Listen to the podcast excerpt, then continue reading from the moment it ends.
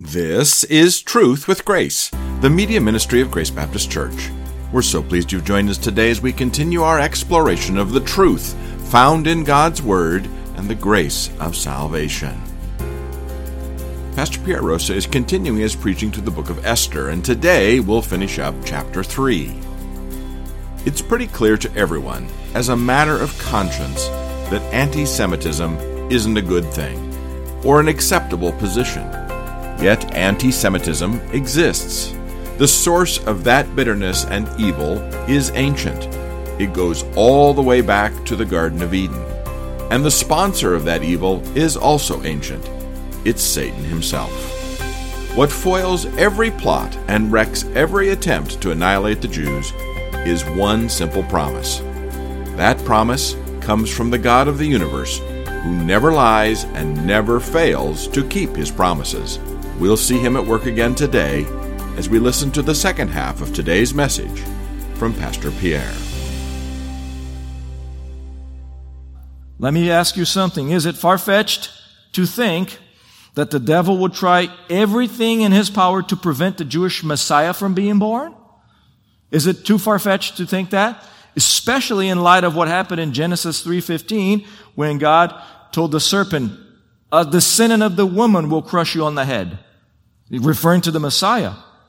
Satan has been trying to corrupt humankind in order to get to the Messiah since that day. For example, he attempted some sort of a ancient version of ethnic cleansing in Egypt. You will remember that through Pharaoh at the time of the birth of Moses, Exodus 1 verse 15. He tried something similar through Herod in the days of Christ's infancy, Matthew 2 verse 16. So he's been using government leaders to try to annihilate the Jews or to try to undo God's promise of bringing a Messiah or to fulfill his promises of future glory of Israel. In the days of Esther, it's no different. The enemy of our souls instigated by God's permission the heart of a, an antagonist here to annihilate the Jews because of revenge in his heart, in Haman's heart. So instead of just getting at Mordecai, in his mind he's thinking, I'm going to get at Mordecai's people, the entire Jewish race. Not only the people, the Jews who lived in Susa and in, and, and in that area, but also the ones who went back to Jerusalem. Many of them remained in Susa, but many of them returned to Jerusalem. Read the book of Ezra and Nehemiah, and you conclude that. These guys weren't out of danger either. Because it says here in the text, the Jews of the entire empire here. But since we're talking about a personal vendetta here, it's a good time to bring that up. Now, what's God's view of personal vendettas? What's God's view? What does God think about that? When you, when you feel like you have to take revenge, you, take, you have to take matters into your own hands. I'm glad you brought that up. Because here's what scripture says. Never take your own revenge, beloved, but leave room for the wrath of God, for it is written, vengeance is mine, I will repay, says the Lord, Romans 12 verse 9. In other words, you don't have to defend yourself because vengeance is mine, says the Lord. If there's any injustice committed against you, guess what? God is in your favor. He may operate in a completely different schedule than what you're, what you're expecting. But vengeance is mine, says the Lord. Don't try to take revenge into your own hands. Why? Because we will always try to do two eyes for an eye. We're always going to want to be on top. We're always going to overdo it. Furthermore, how does he expect us to treat our persecutors? Again, I'm glad you asked because Proverbs 25, 21 answers that question. If your enemy is hungry, give him food to eat. If he is thirsty, give him water to drink. See, that's the level of kindness that God expects you to demonstrate to your persecutor. Now, what does that say about your spouse? What does that say about your brother or sister in Christ? How, how should you treat your brother and sister in Christ? If God even expects you to be kind to your enemy, to people who persecute you, how about people who serve in the same church, people who live in the same house? Jesus elaborates on this and he says, Matthew 5 verse 44, love your enemies and pray for those who persecute you. So, church, in light of all of this, let me ask you, how should you interact with people who want to eliminate your freedom of religion? How should you interact with people in power who want to do away with your freedom to worship Christ? The same people who assault your faith and demand that you keep your quote unquote religious ideas inside your church walls. Did you know that this is un-American? To keep your religious ideas in, inside your church walls? That is not what the Constitution says. But how do you deal with people who insist on that? By taking revenge? No. We don't operate by vindictiveness. The Bible already, we already read some verses about that. But by love. Which doesn't mean silence. It doesn't mean we stay silent. It doesn't mean we take abuse or that we should be treated as uh, doormats. No, no, no. We can say compassionately, lovingly, kindly, and clearly, Dear persecutor, you bear the image of the God you hate. And as your fellow image bearer, I love you. And it's because of that love that I must plead with you. Turn from your wickedness. Repent of your evil ways. Cry out to God in repentance that he might be merciful to you. Come to Christ. He will forgive you of your iniquities and give you a new heart. But if you don't, know that you will end up in a place called the lake of fire. I am deeply concerned about you. Now, Haman was not only a persecutor of God's people, he was the second in command in a mighty kingdom, prime minister of Persia. That's a bad combination. Scripture demands this from people in his position. Check this out. Psalm 72 verse 11. This is what God expects from people in the position of Haman. Let all kings bow down before him. All nations serve him. So what Haman is doing is, the Bible says, let's all bow down to God. I'm saying bow down to me. See? He is violating God's rule. So he is placing himself in a position of judgment, of wrath from God not necessarily from God's people, but from God. See, the Agagite, under instructions or perhaps permission here from Ahasuerus, attempted to appropriate godhood. The Bible says, bow down before me. He says, no, no, no, bow down before me. He's appropriating the divinity that belongs to God alone. He's trying to. And in the process, he caused others to commit idolatry. Furthermore, instead of using his office to advance or to pursue the cause of righteousness, which is the obligation of every governor, every mayor, every county commissioner, every president, every king, every prime minister, their jobs according to scripture, and that's the only one that matters, is that they are supposed to advance and pursue the cause of righteousness, not to use their influence for their own advancement. And this is what this guy is doing. It's a divine mandate from scripture. There's several places where you can go to look at that, to see what God expects of people in leadership, government leadership, civil leadership. But that's not what this guy is doing. He's using his influence to plot mass murder. In church, we're not different. That's what the abortion industry does. That's what government people who are in power are. They're using their influence to promote mass murder of infants. See, we're not that different from those barbarians from several years ago. We're just a little more sophisticated. We call it something different. We tack on a positive name to it, reproductive freedom. No, no, it's murder in the eyes of God. And it's sin. Shouldn't do it. It doesn't, even if the government pays for it. But after the irony and the insubordination and the influence, here's a fourth act of this scene, and we'll, we'll conclude with that one. I'm calling this one the impact, verses 7 through 15, the remainder of the chapter here. Now, Ahasuerus didn't know this, but this decision, his decision to promote Haman, changed history forever. And again, not because of his political agenda, but by the providence of God. Remember, that's the theme of the entire book, the providence of God who works behind the scenes here. So his decision changed history by the providence of God, which will become clearer to us as the story unfolds and develops. But likewise, I want you to rest assured, church, that every election, every measure that is passed, every congressional act can be compared to a small piece of a puzzle that we can title God's redemptive plan. We understand that? God owns that piece of, that piece of the puzzle. God owns the puzzle. God owns the table. He owns the room and the players. You see, the Lord sovereignly places each piece of that puzzle where He wills according to His infinite knowledge and according to scripture to the praise of His glory and because we may not know the result of that piece being placed at that particular place, it doesn't mean it's not a sovereign plan. It just means I don't know what God is doing. It doesn't matter. He doesn't have to explain to me what He's doing.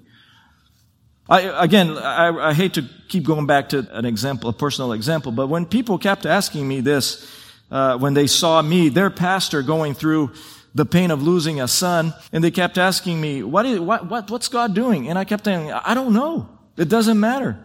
God is sustaining us. I don't like it, of course. It will never be the same after this. There's no doubt about that. There's no expectation in our hearts that we will ever be the same.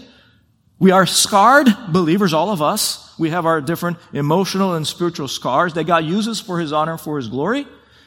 But the point is, I don't need to know. I just need to trust Him that He knows what He's doing.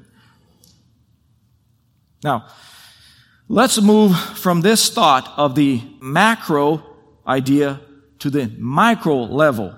I'm talking about this illustration of the puzzle here. Consider this.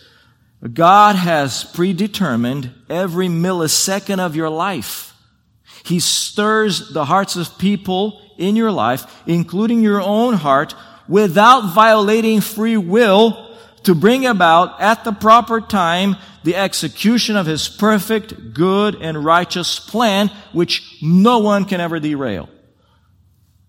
That's a lot of information. Let me repeat that. God has predetermined every millisecond of your life. He stirs the heart of people, including yours, without violating free will to bring about at the proper time the execution of his perfect, good, and righteous plan, which no one can ever frustrate or derail. One evidence of that, if you're looking, if you're saying, I don't know about that, Pastor, well, one evidence of that is that God writes history before it happens, does he not? He writes history before it happens. Have you ever heard of the book of Revelation? Ever heard of the book of Daniel? We've talked about the book of Revelation already. We'll talk about the book of Daniel one of these days, and we'll see that God writes history before it happens because he has already determined how everything is going to be. Now, I want to show you the first wave of this impact here. There are two waves of this impact. The impact of this catastrophic decision by a government leader who should have known better. The first wave I'm going to call the hellish policy or a hellish policy, verses 7 through 11. And the second one is a hopeful predicament. So let's talk about the hellish policy first, 7 through 11. In the first month, which is the month Nisan, uh, no relation to the car, in the 12th year of King Ahasuerus, Pur, that is, the lot, was cast before Haman from day to day and from month to month until the twelfth month, that is the month Adar. Then uh, Haman said to King Ahasuerus, There is a certain people scattered and dispersed among the peoples in all of the provinces of your kingdom. Their laws are different from those of all other people, and they do not observe the king's laws, so it is not in the king's interest to let them remain. If it's pleasing to the king, let it be decreed that they be destroyed, and I will pay 10,000 talents of silver into the hands of those who carry on the king's business to put into the king's treasuries. Then the king took his signet ring from his hand and gave it to Haman, the son of Hammedatha the Agagite, the enemy of the Jews. The king said to Haman, The silver is yours, and the people are also, to do with them as you please. So the tragedy now struck here. Haman finally convinces Ahasuerus to carry out this evil plan. Now, the timing, I want you to know, the timing of this planned genocide is a slap in the face of the Jews. Because the month Adar would have fallen in February and March, you know, in between those two. Close to the Passover feast. Close enough, at least, for them to realize, okay, we're celebrating our deliverance from Egypt now. And now our annihilation happens on that month. And by the way, the Pur here is from uh, the word from which we get Purim, the Feast of Purim. We'll get to that when we get to the end of the book. Just keep that in mind. In other words, what Satan is doing here behind the scenes is that through Haman, he thought he could undo God's work. Imagine the devil saying this, okay, God may have saved the people from Egypt. He may have delivered the Jews from Egypt, but he cannot save them from Persia. Can you think of anything sillier? or anything more blasphemous than this. Now, to convince Ahasuerus, the villain here slandered God's people. He told them something that wasn't true. And he called them rebels, basically. And he had Mordecai in mind when he said, well, they don't follow the rules. They don't follow the laws of the land. He's thinking about Mordecai. which again is not true because many of them probably bowed down before Haman. They, they bowed to pressure.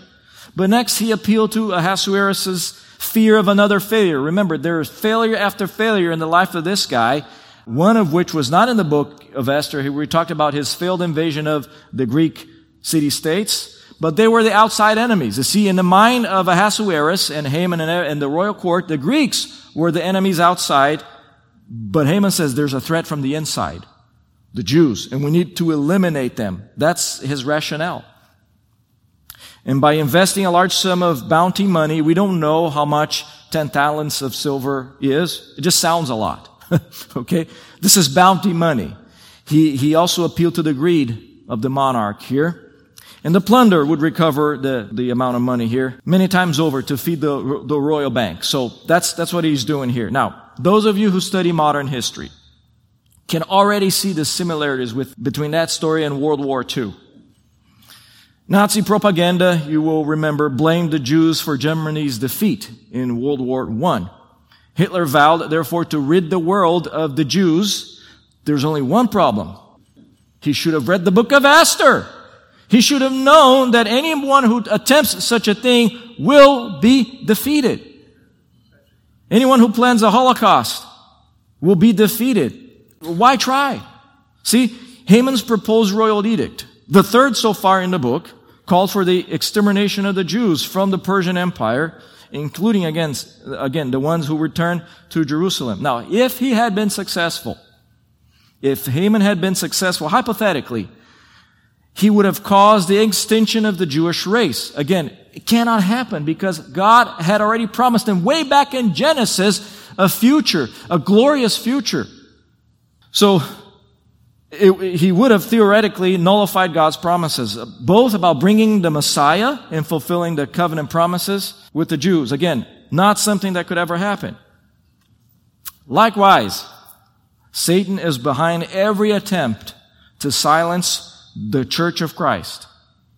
Now, again, people still to this day insist in trying to stop Jesus from building his church. I'm going back to that theme I talked earlier. That is such a foolish thing. He promised to build his church, Matthew 16, verse 18. Nothing will stop him. Most people who try such a thing realize, and, and there were French philosophers that tried that in the past century, okay? Many of them realize that that's not going to happen.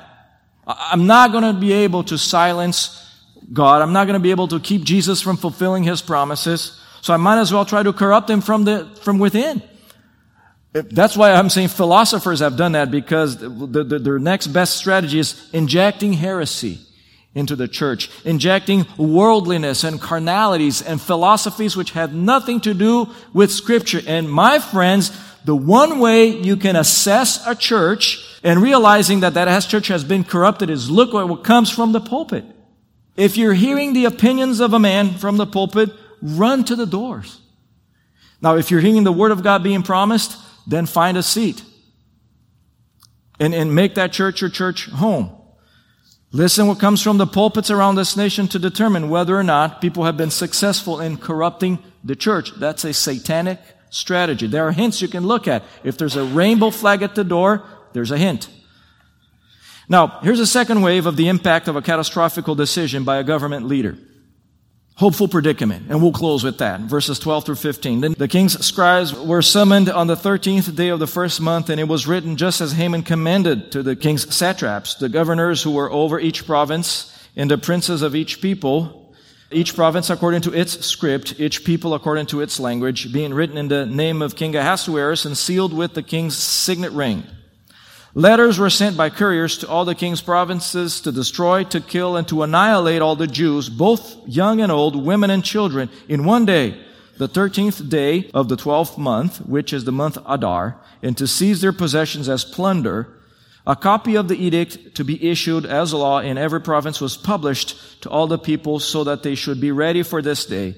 The couriers went out, impelled by the king's command, while the decree was issued at the citadel in Susa. And while the king and Haman sat down to drink, the city of Susa was in confusion. Now, Haman showed this diabolical plan, this diabolical vengeful plan in the way he wrote this edict for the king. And we can assume that he was the one who came up with the wording of the edict here. Listen, to destroy, to kill, and annihilate, that, that's literally overkill. You don't have to say that three times. You don't have to say it once. But no, he wants everybody to know, leave no prisoners, destroy, kill, and annihilate. See, that's this way, this man's way of trying to get back at Samuel for chopping Agag to pieces generations before. This, his way of punishing Mordecai for not worshiping him, or Satan's foolish attempt to get back at God for kicking him out of heaven. Imagine receiving a letter with the presidential seal. You open the letter, which to your horror commands the annihilation of your people followed by the confiscation of your property. Now that happened in, in Nazi Germany not too long ago, but like the people of Susa here, you would be terrifyingly confused. But I want you to know something here. God's providence placed the Jews in that situation. You say, come again, Pastor? Yes. God's providence placed the Jews of Persia in this predicament, which I'm calling a hopeful predicament, because there is no way for them to conclude there's a human way out of this. You see, God is purposefully allowing them to go through this so that they can conclude only God can save us. There is no human being on this earth who can get us out of this mess. Of course, he will, he will use human beings as he did. But in other words, the Lord wanted them to look for help from the only source, which the psalmist articulates in Psalm 121 verses 1 through 2. I will lift up my eyes to the mountains. From where shall my help come? My help comes from the Lord who made heaven and earth. So church, let me ask you this. Personally now, have you ever been in such a situation? Have you personally been in such a situation when you can, you conclude that your power to overcome the situation is depleted completely? It may have been a disease. It may have been a loss. It may have been the loss of a career, the loss of health. Uh, may have been betrayal by a family member or a business associate. But you come to the realization, Lord, there is no way I can do this on my own. I have no power left in me. No one in, in my field of vision here can come to my rescue but you. That is exactly what the Jews are facing here by divine providence. God does that from time to time. Perhaps you're in such a peril right now. You came to church today, today and you're thinking, man, Pastor, you've been reading my mail. No, the Word of God is all sufficient. I want you to know, my friend, that His grace is sufficient. Because Power is perfected in weakness. Paul says, most gladly, therefore, I will rather boast about my weaknesses so that the power of Christ may dwell in me. Therefore, I am well content with weakness, with insults, with distresses, with persecutions, with difficulties, for Christ's sake, for when I am weak, then I am strong. 2 Corinthians 12 verses 9 through 10. And that's exactly where God wants us to be. In a place where we say, Lord, I am weak. But you are strong, and therefore my only way forward is to walk in your strength. That is exactly where God placed them. This is what I call hopeful predicament. By the way, a feature of the Christian life. Hopeful predicament. If you haven't been in such a place, friend, I got news for you. You will be. Because God does that with our lives. But let me give you a word of encouragement. God will rescue you. You just don't know how or when because he promised to do it. And not only that, it's his nature to do it. He may allow you to go through a little bit more suffering for a little while longer, like Peter says in 1 Peter. And it may be that if your body gives up, you will make it to glory if you're a believer in Christ. See, His all sufficient grace will sustain you in times of trouble. That is a promise from the Word of God. And that's what we see God doing in this story here as the scene unfolds before our very eyes. We'll continue to study and see how God does that. But go ahead and read ahead. That's okay. You won't get any extra credit from me, but go ahead and read ahead. God works behind the scenes. When evil people plot the destruction, the, your demotion, and perhaps even your defamation, God is working behind the scenes in your favor. Now, Satan has been enticing people to do this from the dawn of time. We shouldn't be surprised if deadly persecution comes to our shores here even in the land of the free. If it happens within our lifetime, as for me and my house, we will serve the Lord. Joshua 24, verse 13. Not only that, but we will continue to fix our eyes on the author and perfecter of our faith, Jesus Christ. That's in Hebrews 12. I hope that that is your commitment as well. If you have questions or comments, we'd love to hear from you. Our email address is radio at gbcsalem.org, or you can visit our website, truthwithgrace.org, for more information about our church and this media ministry. Plus, we're always looking for people just like you to help us spread the gospel around the world. This broadcast is provided you at no cost through the generosity of financial and prayer supporters of Truth with Grace. Please feel free to share it, but please don't charge money for it or edit it in any way without the written consent of Grace Baptist Church. Until next time, this is Truth with Grace.